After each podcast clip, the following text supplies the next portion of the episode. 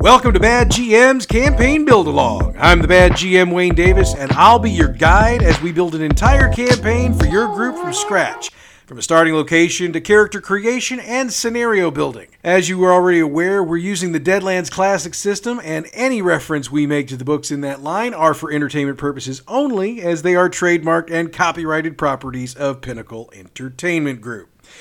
Now, normally I dive straight into the recap of what we created last week, but I need to detour before we do that because I've gotten a few notes from our listeners pointing out a few things I left out of last week's show. First off, it was noted that while I gave templates for use for one of Francis Colson's three associates, I didn't do so for the other two. I'd say you could use either the Gambler template or the Shyster. Either one would work well for what you need. Also, it was pointed out that one of the associates was supposed to tell the group where Colson has his money stashed as a condition of being allowed to walk away. It's the second National Bank of Denver, but that information is only going to give them the bank. Actually, being able to get to the money is an entirely different thing, and we'll address that in the creation portion of today's show. The third and final thing I missed last week's a pretty big one. I noted near the start of last week's show that the scenario we were creating was a pretty role play intensive scenario, and I promised to help you figure out how to engage your players who might not be into that. And then I didn't do it. So let's take a moment or two today to discuss ways to get the non role playing members of your group engaged in the session. One school of thought on that subject is not to really worry much about it. I would note that in this particular campaign, we have a lot of combat. So I'd be more worried about your role play intensive players than those who aren't. But I've also noticed that the role play intensive folks tend to adapt better to a combat rich environment than the other way around. And for me, a bored player in a serious role playing situation can be frustrating because they frequently want to give the answer they think will lead to action the fastest rather than the one that's the most appropriate to both the situation and their character. So, my school of thought is to pull that player aside before the session even begins and let them know what's up. Explain to them that there's not going to be a lot of combat, if any, and then help them try to understand that the situations in the scenario can be viewed as a different sort of combat, as the players are going to have to outwit the bad guys to try to get what they want. Now, I'll admit that doesn't always work, but if you can figure out a way to explain what's going on as some sort of a challenge to be overcome, I've typically had good success with my non role playing characters. To balance that, I also give them a bit of free rein to walk away from the table more than I normally would, so they can clear their head and be ready for what's next. This, of course, is just a suggestion. You do what you think will work best for your players. By the way, I know I've been saying that a lot the past couple of weeks, but there's a reason for it. By this point in your game, even if you're a first time GM, you should have a pretty good feel for your players, their characters, and how they're going to play and kind of what they're looking for. So while I'm building up the scenario for you, I'm also intentionally starting to leave more parts open for you to fill in yourself. That's so that you can tailor what we're doing to your specific group. Now, don't worry, we're not stopping the show anytime soon. We've still got a decent amount of story to tell, and I intend to help you tell the whole thing. Also, at any point, should you feel free to strike out on your own, do it. What I mean is, if you've got the stuff you want to do for your group, do it. Believe me, the only way you're ever going to get good at creating your own stuff is to create your own stuff. Sometimes it's a rousing success, and sometimes it's a smelly fart. I've been writing my own stuff for the better part of 20 years, and I can assure you I still drop a lot of smelly farts when I'm writing. So don't be afraid to do it if you've got an idea you want to run with. Okay, so with our errata covered and the pep talk complete, let's recap what we created last week shall we? Last week, our group was newly arrived in Denver. They found themselves trying to figure out the best way to find either the banker or Francis Colson. After some thinking, they came up with three thoughts check the taverns, check the banks, check the hotels. So, after they got their own accommodations taken care of, they decided to start with taverns, and to help them with this, they decided to bribe or pay some of the street kids of Denver. It took a couple days, but they finally got a lead. Turns out it's one of Colson's associates, Philip Conway. They ran into him inside the Spotted Dog Tavern, and after tailing him out of the tavern, they were able to get him into an alleyway and get some information out of him. He's the quartermaster for the Colson Corporation, and as such provided weapons for all of the attacks on Triumph. He also told the group Colson wouldn't sleep in the same hotel two nights in a row. To that, he added that Colson wouldn't stay in anything other than a fine hotel. He also gave the names of the other two associates of his that are in town, Roger Grant and Tobias Allen but he didn't know where they were or what they were doing. This led to the group scouting banks. Again, it took about five days before their work paid off, and they ran into Roger Grant. Once again, they tailed him until they got him into an alleyway, and then they got more information. He was the logistics guy for the corporation. He also told the group that Colson wouldn't be caught dead in anything less than a top notch hotel. He also gave the name of the other two associates and added that he had no idea what they were doing. There's the theme here. He also dropped a bomb on them. The banker isn't actually a banker. It's an alias Colson and the banker used to keep prying eyes off of them. So, with taverns and banks out of the way, that left hotels.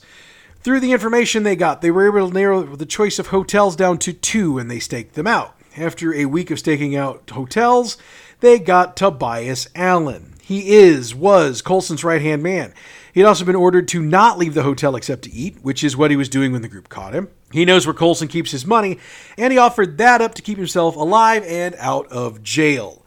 He told them that Colson isn't staying in a hotel, but he thinks he might have a house or other place to stay somewhere around the First National Bank of Denver, since that's where Colson's safety deposit box is. And yes, I'm aware he's got his money in one bank and a box in another. That's intentional. Allen gives the group a key to the box, and that's where we wrapped our show. Okay, so as we get to building this week, the group has two options go to the Second National Bank and see if they can find Colson, or go to the First National Bank and check the safety deposit box. First off, the group needs to ask Allen a question or two, since they still technically have him as we start the game. Specifically, they need to know if Allen himself has access to the money and or the safety deposit box. The truth is, he does. They might also ask if Allen has actually ever been to either bank. He has not. Colson, he says Colson put his names on the account just in case. So, with that out of the way, we need to examine what they choose to do first. Logic dictates the First National Bank is a much smarter choice since they can do it right now and possibly get some information they can use to try to find Colson. So, we refer back to last week when we made it a point to make sure that any of our group who are heading to the bank being appropriately dressed for the bank in question. In other words, if you're going to be in an area with money, make sure you look like you belong. Kind of reminds me of when I was in high school and a buddy of mine and I decided to take his dad's old, and I mean very old, pickup truck to a very exclusive mall in our metro area. By the way, the very good friend is Scott, who plays in my game today. Anyway, needless to say, we did not look like we belonged, and it was obvious mall security picked us up as soon as we got there and stayed with us until we left.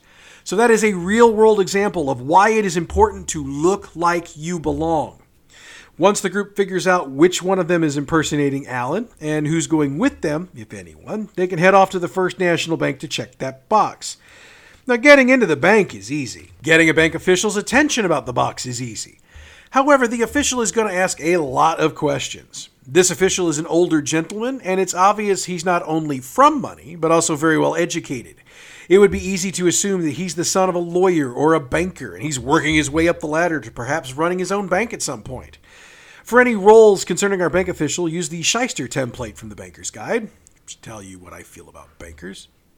Also, I suppose we should name this fellow. Let's call him Arthur Benson. He asks the obvious questions name, relation to Mr. Colson, reason for accessing the box. However, he drops one on the group that they hadn't considered. There's a security question Colson put in for access to the box. Turn me on my side and I am everything. Cut me in half and I am nothing. What am I? So the players are going to want to make rolls to figure this out. I say don't let them do it immediately. Tell them they have to figure it out on their own before they can make any rolls to try to figure anything out.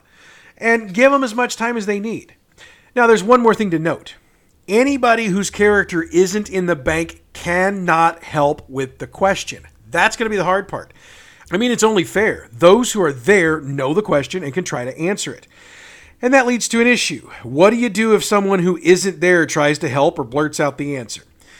All right, there, there's a couple of ways to address this. The first one would be to either ask anyone not in the bank to leave the room until call back in, or take a bathroom break, a snack break, whatever. Then you can just run this over with the people that are left. The other option is if you've only got one or two in the bank, you take them out of the room and have it work it out with them, and then you keep them there until it's solved. Maybe let them bring a piece of paper and a pen, obviously some dice. If you choose to leave everyone in the same space and someone who shouldn't be helping helps, the level of punishment should just depend on how serious you want it to be. I mean, if, if something like that really doesn't bother you, then just let it go. Don't do anything. Otherwise, you could penalize the character by taking away a fate chip. I mean, doing good things rewards you with chips. Ergo, deliberately ignoring the GM's request or decision should cost a fate chip. I mean, I can't think of anything else I would consider to be reasonable as a punishment. Of course, as usual, if you've got a thought on this that you're more comfortable using, then go with it. And hey, let me know what it is. Anyway, for the record, the answer is 8. And after thinking about it for a bit, if those trying to solve it are having that much trouble, allow their characters to make knowledge checks with a target of 6. If they succeed, give them hints. The only way I'd allow a player to be given the answer is to get like an 18 or higher on that roll. Otherwise, use hints like infinity and zero, or think of a number. Anyway, they should be able to figure it out if they think long enough. Heck, your group might get it right off the bat.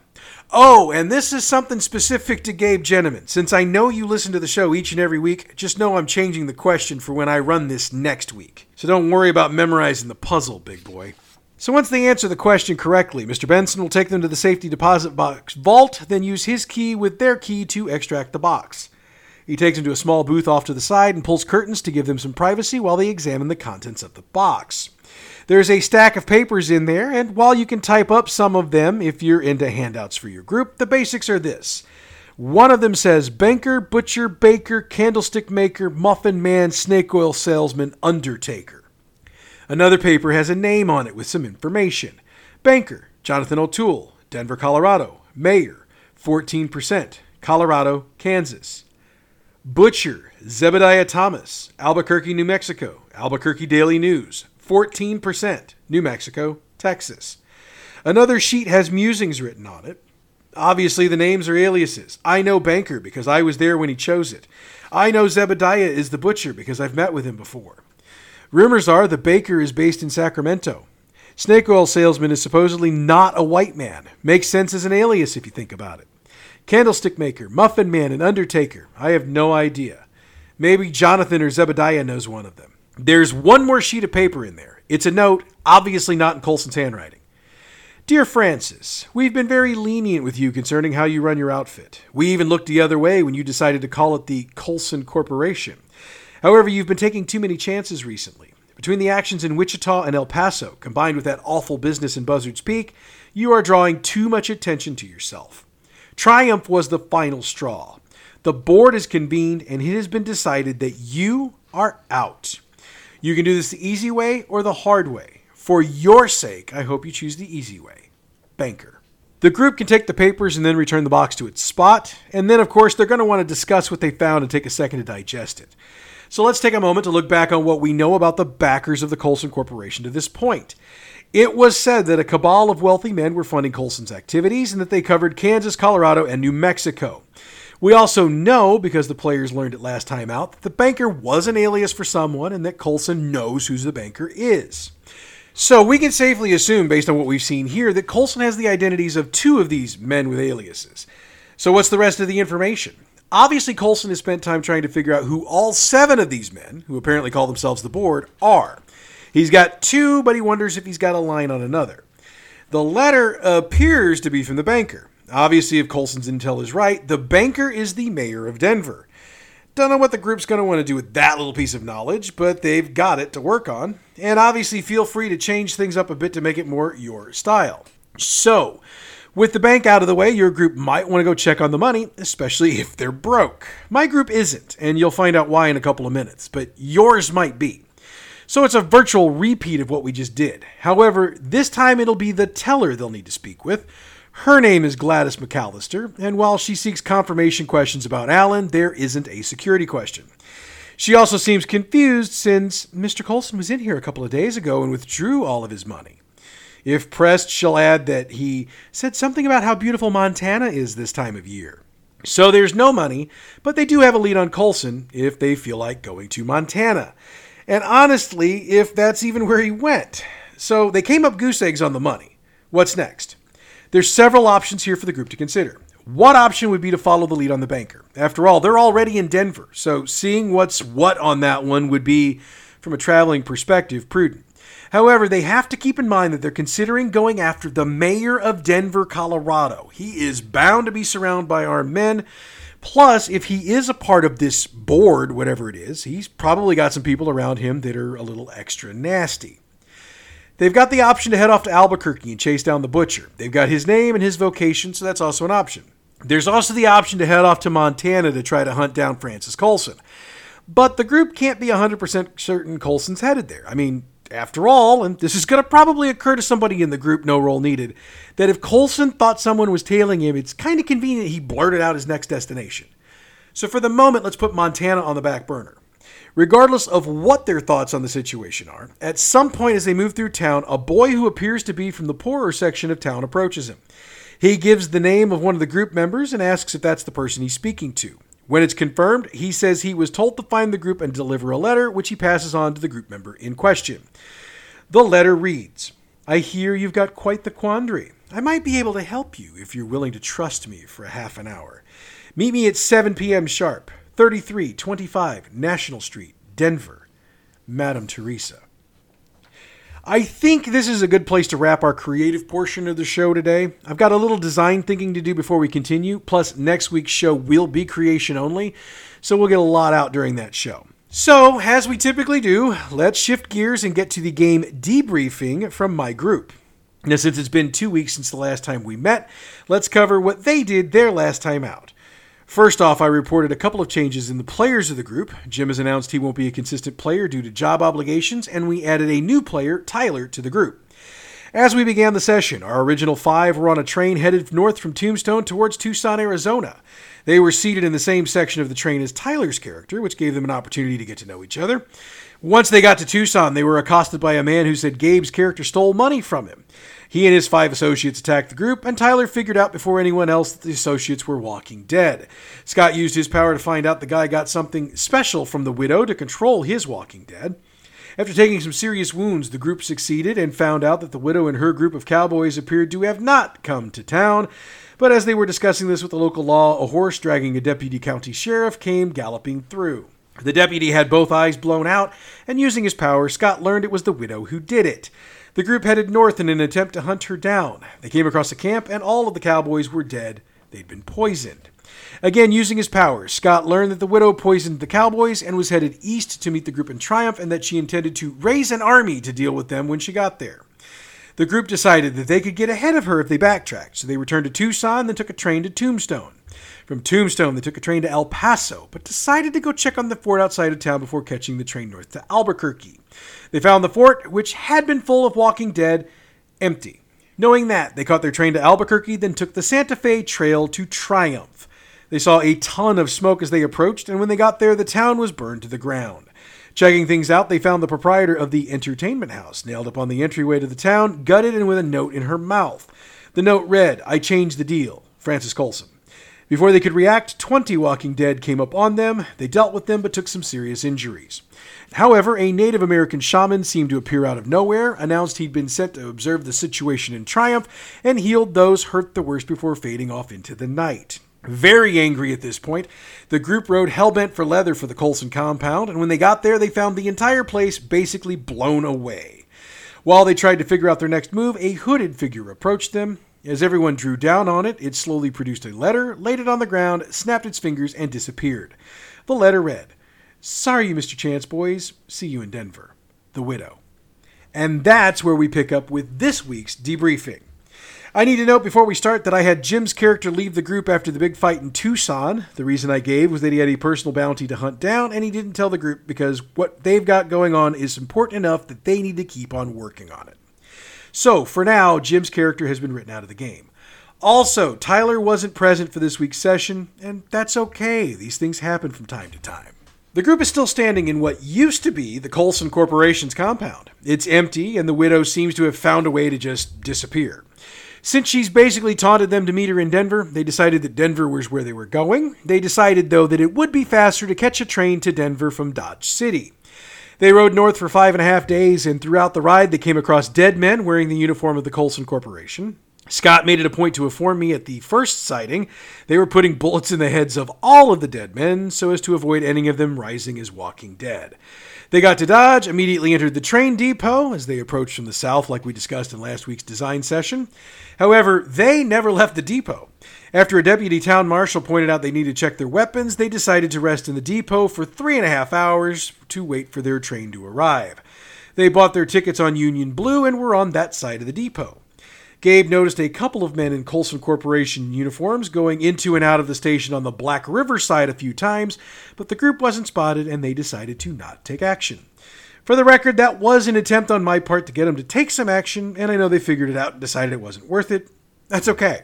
Again, it happens from time to time, and while they would have gotten a bit of information that would have helped them in Denver, it really wasn't the end of the world. They caught their train for Denver, and everything went fine until they were just starting to climb the mountain. At that point, the train came to a complete stop, and a Union soldier who had been aboard as a guard for the train announced that it appeared there were some men who were going to try to rob the train. The group asked if the soldiers needed help, and just as the soldier was responding that they had everything under control, he took a bullet to his head. With that, the group agreed that their help was needed. The combat went well for the group because none of them got hit. At some point during the fight, they realized the bad guys were going to try to blow the door open on what everybody believed was a bank car. The charge went off, and the group heard someone yell out, You didn't use enough dynamite! The group managed to finish off the bad guys, and Scott and Aniston decided to try to figure out where that additional dynamite might be. They noticed a wagon a few hundred yards off with the horses tied, and when they approached, the wagon was filled to the brim with U.S. Army issued dynamite. They took a few sticks for themselves, then used the horses to help the engineer and firemen clear the tracks. While this was going on, Gabe noticed a wounded Union soldier dragging his way through the car. He said he just needed to get to the next car, and Gabe asked if there was a doctor in there. The soldier confirmed that there was, and Gabe assisted the soldier to the car. They knocked, and it was obvious this car was made of some sort of steel. A sliding panel on the door opened, and a man looked out at the soldier. Both he and Gabe said something about the soldier needing a doctor, and the man slid the panel closed. The door opened a few minutes later, and Gabe got a look at a man who appeared to be a doctor. However, he was cuffed to a chair and appeared to be very nervous. The other man in the car was dressed in a black suit with a black tie and a black bowler hat. He eyeballed Gabe and told him, You saw nothing. You heard nothing. You know nothing. And he closed the door on Gabe, who returned to his seat. A few minutes later, the entire group was back in their seats and the train continued on its way to Denver. As the group discussed what they saw and found after the fight, Gabe subtly made it clear that what he saw he could not discuss on the train. Also, shortly before the train stopped in Denver, he saw the soldier walk back through the train as if nothing had happened. He appeared to have never been shot. Finally, they arrived in Denver. Wisely, they stowed their long guns and figured out how to conceal their pistols, as I made it very clear to them that open carrying would be a bad idea. They decided to get hotel rooms in the middle class section of town so as not to draw too much attention to themselves, and immediately set out for the wealthy part of town to look for the widow. Their reasoning for that is they figured out she'd be hanging out with the high class and wealthy, as those are typically her types of targets. So they made their way from tavern to gambling hall to hotel, and of course they kept striking out since they were basically just wandering around hoping to hit a target. At one point, Scott stepped in the middle of the street and called out, Okay, we're here, show yourself. With that, a kid, obviously from the poor section of town, approached and asked Scott his name. When he confirmed it, the kid told him he had a letter for him. Scott took the letter, tossed the kid a coin, then opened it and read it. It said, I propose a meeting tomorrow morning, 10 a.m. The widow. It had an address on it, but I hadn't come up with one prior to game time, so the group just went with it. They went to a tavern in the rich part of town and inquired about the address on the letter. They were told it was on the northern edge of town and that it's a gated, rather exclusive community. The group decided to check it out and headed that way. They found out that indeed it is gated and there are only five houses as a part of the community. Happy that they knew where they were doing, they decided to head back to the middle class district and partake at a tavern. Gabe and Aniston decided to do a little gambling while Scott had an errand to run. For the record, Gabe won about 20 bucks while Aniston broke even. Scott pulled me aside to tell me what he was doing. First, he went to a tobacco shop and purchased cigars. Next, he found a tailor still open and asked for custom pouches to be sewn into the lining of his vest to hold his cigars with a new pouch sewn in for his lighter. The tailor agreed to it and had it done in a short amount of time. Once that was all done and the group was back together, they noticed a man at the end of the bar they were sitting at was drinking, obviously drunk, and even more obviously oblivious. He was also wearing a nicer version of the Colson Corporation uniform, and Gabe and Scott recognized him from their meeting with Francis Colson as he was one of three men in the room with Colson when they entered. When the man got up and staggered off into the night, the group followed him at a distance. I was quietly making rolls at the table and at one point decided that he needed to pee, so he turned off into an alleyway. That's when Scott decided to strike. He got up on the man and held a knife to his privates while he started asking questions. They find out they've got Philip Conway, the quartermaster for the Colson Corporation. The group really wanted to kill him, but Scott instead tried to get him to kill himself as a sort of penance for all the innocent lives that were taken in triumph. He was using his skills to try to accomplish this, but Conway rolled better on his rolls and wouldn't do it. He did hold up a little vial that he said was given to him by Colson to use if we're captured or going to jail, but it was obvious he wasn't going to use it. He spilled that he'd been ordered to stay in his hotel and await orders from Colson, but it had been a while. He was bored and he wanted a drink. Otherwise, he had no idea where Colson or anyone else in the corporation is. Scott and Gabe started working on him, and through a number of rolls plus a healthy amount of knife intimidation, he was convinced to start redeeming himself, and Conway wandered off to start a new life. Or anyway, that's what everybody thinks. The group decided to have more drinks, then they turned in for the evening. In the morning, they readied themselves for their meeting, and Scott handed me a note letting me know that the modifications for his vest hadn't been for cigars. He had dynamite in the vest tied together with the main fuse in his lighter pocket. In other words, he had assembled a suicide vest. So they made their way to the appointed address and showed their letter to the guard. He pointed out the house that they were to go to, it was on the northeastern end of the line, and told them they'd have to show the letter to yet another set of guards there. They did and were granted access to the estate. The house was a two story Victorian style home that appeared to also have an attic. They made their way to the door, knocked, and were greeted by an older looking gentleman dressed like a butler. He welcomed them in and escorted them to the sitting room. He asked if they wanted anything to drink, then brought a decanter of whiskey and five glasses. Wary of the widow, since they all knew she's poisoned people before, Scott asked the butler if he was paid well and taken care of. More to the point, he ultimately asked the butler to join them in a drink. He grabbed a sixth glass, poured some, took a drink, then finished his glass. When they were satisfied he wasn't dead or dying, some of the group chose to sip their drinks. A few moments later, the widow made her way in, dressed in morning attire and that's morning as in AM, not like sad. She acknowledged being very aware that all five men were more than willing to put a bullet in her head, and she admitted that she couldn't blame them. However, she wanted this meeting to be a business meeting and just wanted to talk. She and the group began to admit some truths. The group agreed that they did want to kill her for the things she did, but the widow pointed out things they didn't know. The deputy sheriff she killed north of Tucson was a serial killer from Kansas City. The cowboys she poisoned, well, they're very bad men. The associates of Colson's she's killed were also very bad men. She admitted that she's associated herself with Colson in the past, but she could no longer do so in good conscience. When confronted, she states that she is aware of Triumph and she was trying to get there ahead of Colson because she was afraid he'd try something like that. When she couldn't get there, she made her way to the compound and destroyed it. She thought she'd got him, but she was wrong. The group even asked her about the kidnapped family from the beginning of the campaign she reminded them that what they'd heard about her being responsible for came from the mouths of Colson employees, which means it had come from the mouth of Francis Colson. She does admit that she'd hired the group to find the family, but it was to protect them. Her intentions were good, even though the money was counterfeit. She admits to that, but notes that she didn't have enough time to get enough real cash together to do the deal. As the conversation goes on, it comes out that she's much older than it seems. She makes comments about having been around to see the fall of the Roman Empire.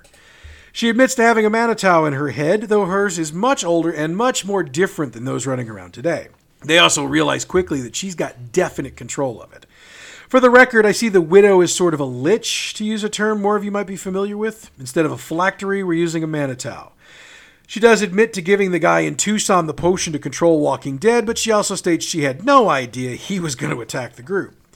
Needless to say, she makes a point during the conversation to admit that, at first, she saw the group as a threat of bad guys, and while she admits to killing people, she only kills those who are truly bad, those who deserve it. Once she realized she was wrong about the group, she decided to meet with them to call some sort of truce. As a show of good faith, she's going to get the group rooms at the plaza. She also makes it a point to state that she's looking for Colson, but she needs to lower her profile. She's been in America too long and she's made too much noise. Scott sees this as a contract and he asks what's in it for the group. Early in the conversation, after everybody had laid their guns out on the table in front of them as a show of good faith, the widow had given Gabe an envelope with $20,000 of his money that she stole. After Scott asks his questions, she gives Gabe another envelope with $19,500 of his money. She admits that I had to pay a couple bills with it. She offers to give the group a $5,000 line of credit with Smith and Robards, and when Scott presses for more, she admits she believes she, or her voodoo benefactor anyway, can help Scott rid himself of the voices of the dead. He thought about it for a minute, but he declined. Instead, she's going to get them talismans of protection. All right, so before I continue, at this point, you're probably wondering why I'm not only giving the money back, but giving them this cool stuff. Well, look, while they can buy a ton of cool stuff, that cool stuff alone isn't going to be enough to deal with the bad guys I have in mind moving forward. Just think of it like this if the group has it, chances are the bad guys have a better version of it, or at least more of it. Anyway, the group agreed to the deal. The widow provided them with the hotel that they needed to check for a Tobias Allen, who is the right hand man of Colson. He has a key for Colson's safe deposit box, and she flat out states that what's in that box will make it more than worth your while. She also asks that the group send her a message when they've got Colson, and she'll meet with them for their payment. Oh, and earlier in the conversation, when upgraded accommodations were discussed, the widow pointed out that it wouldn't be in her house because there were things there that like to try to possess those that stayed in it. So that's why she was getting hotel rooms for the group. One final note as they were leaving, Scott decided to place his hand on the ground to try to get a feel for what was there. I mean, if there's stuff that wants to possess, he wants to know what it is. I had to make a roll. He barely succeeded. Basically, I told him he'd felt pure evil and had barely escaped its grasp. And as he took that in, we wrapped the session. All right, so next week we build some more campaign, and without a debriefing to do, it's going to be all about the creation. As always, I encourage you to check out our other podcast, Role Playing History. This week, we conclude our three part episode on the World of Darkness by taking a look at the books contained in the Chronicles of Darkness. Role Playing History is available wherever you get your podcasts. All of the books we used in this podcast are the copyrighted and trademarked properties of Pinnacle Entertainment Group and are used here for entertainment purposes only. The music we use for this show comes from Pixabay.com. Check them out for your license free, royalty free music for your next project. Bad GM's Campaign Build Along is a production of Bad GM Productions. Check us out on Facebook at facebook.com forward slash Bad GM Productions, Twitter at Bad GMP, YouTube Bad GM Productions, Twitch Bad GM, and you can email us at badgmproductions at gmail.com. Next week, we continue our adventures in Denver, or maybe Albuquerque, or maybe Montana. Eh, no matter what, it's going to be fun. Until then, I'm Wayne Davis, the bad GM.